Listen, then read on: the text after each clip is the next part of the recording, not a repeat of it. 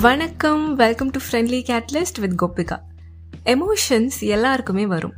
But ஒரு சுச்சுவேஷனுக்கு எல்லாருக்குமே ஒரே மாதிரியான எமோஷன்ஸ் தான் வரும்னு சொல்ல முடியாது. ஏன்னா ஒரு ஒருத்தரும் லைஃப்பில் ரியாக்ட் பண்ணுற விதம் அவங்க பிலீவ் பண்ணுற விஷயங்கள் இங்கே வேறுபடுது.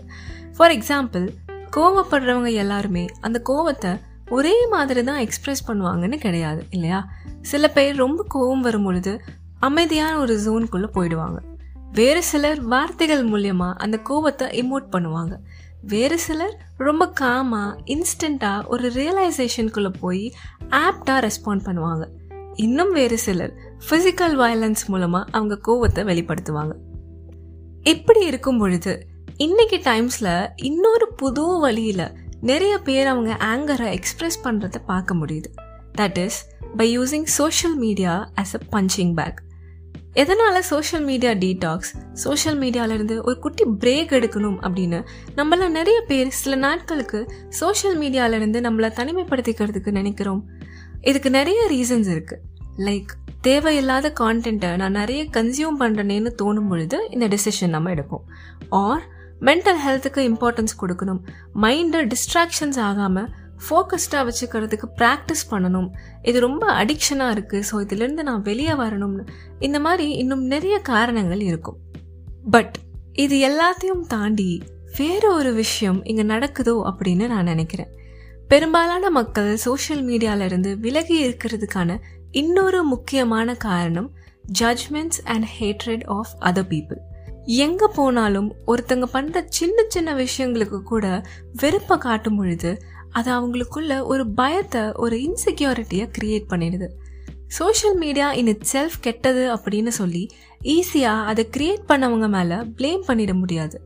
சோஷியல் மீடியாவை நம்ம யூஸ் பண்ணுற விதம் மாறி போனதால தான் சோஷியல் மீடியாவே கெட்டது அது மாறிடுச்சுன்னு நிறைய பேர் சொல்கிறோம் அந்த ஐடியாவை முதல்ல டிசைன் பண்ணது அண்ட் அதில் கனெக்ட் ஆகி இருக்க இது ரெண்டுமே மனுஷங்க தான் அப்படின்றப்போ இங்கே அனலைஸ் பண்ணி பார்க்க வேண்டியது ஹியூமன்ஸ் அவங்க மைண்டையும் எமோஷன்ஸையும் எப்படி ப்ராசஸ் பண்ணுறாங்க அப்படின்றது தான் ஒரு பக்கம் கோவம் வன்மம் சோகம் பயம் இந்த மாதிரியான எமோஷன்ஸை வென்ட் பண்ணுறதுக்காகவே சோஷியல் மீடியாவை நிறைய நேரங்களில் யூஸ் பண்ண ஆரம்பிச்சிட்டோமோ அப்படின்னு ஒரு கேள்வி வருது.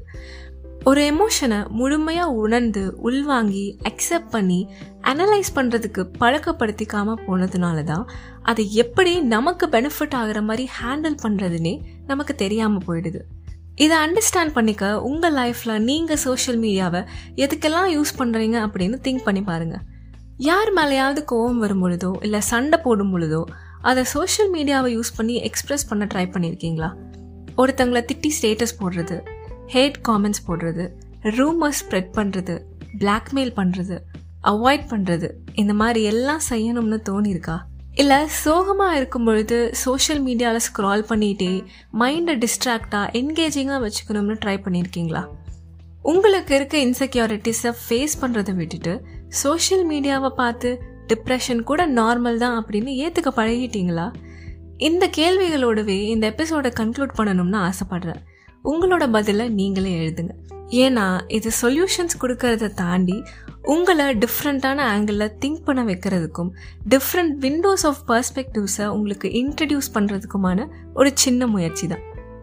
ஸோ இந்த எபிசோடு உங்களுக்கு பிடிச்சிருந்தா உங்கள் ஃப்ரெண்ட்ஸ் அண்ட் ஃபேமிலி மெம்பர்ஸ் கூட ஷேர் பண்ணி ஒரு கான்வர்சேஷன் ஸ்டார்ட் பண்ணுங்கள் இப்படி பண்ணுறது மூலயமா நீங்கள் அவங்களோட லைஃப்பில் ஒரு கேட்டலிஸ்ட்டாக மாற முடியும். அண்ட் இந்த எபிசோடை பற்றின உங்கள் காமெண்ட்ஸை இன்ஸ்டாகிராம் இமெயில் அண்ட் லிங்க்டின் மூலமாக என் கூட நீங்கள் ஷேர் பண்ணலாம். And I will see you soon in another episode